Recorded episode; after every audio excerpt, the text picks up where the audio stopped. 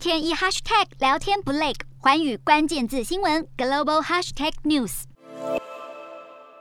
美国疫情起起伏伏，如今连国务卿也确诊了。尽管连疫苗加强剂都已经打了，国务卿布林肯还是出现新冠病毒的突破性感染，同时出现轻微症状。布林肯曾在五月一日出席白宫记者协会晚宴，当晚有好几千名政界名人与媒体嘉宾莅临。他还在确诊前会见过瑞典外交部长林德与墨西哥外长厄伯拉特。国务院表示，正在通知前几天接触过布林肯的人，提醒他们注意身体状况。不过也强调，布林肯已经好几天没有跟总统拜登会面，因此不会将拜登框列为密切接触者。布林肯原定在美东时间五月五日上午发表拜登政府对中国政策的演说，也只好往后推迟，择日再办。另外，美国新冠肺炎病逝人数已在五月初突破一百万，病故人数居全球之冠。根据美国 CDC 分析，病故者大部分是完全没有接种疫苗的人，未接种疫苗者的死亡风险是完整接种者的二十倍。而世界卫生组织也在五日表示，最近发现了两种新型的 Omicron 亚型变异株 BA 四与 BA 五，是在 BA two 肆虐全球后出现的新型变种病毒。世卫秘书长谭德赛也强调，这两种亚型病毒的致死率是否会更高？目前还无法判定。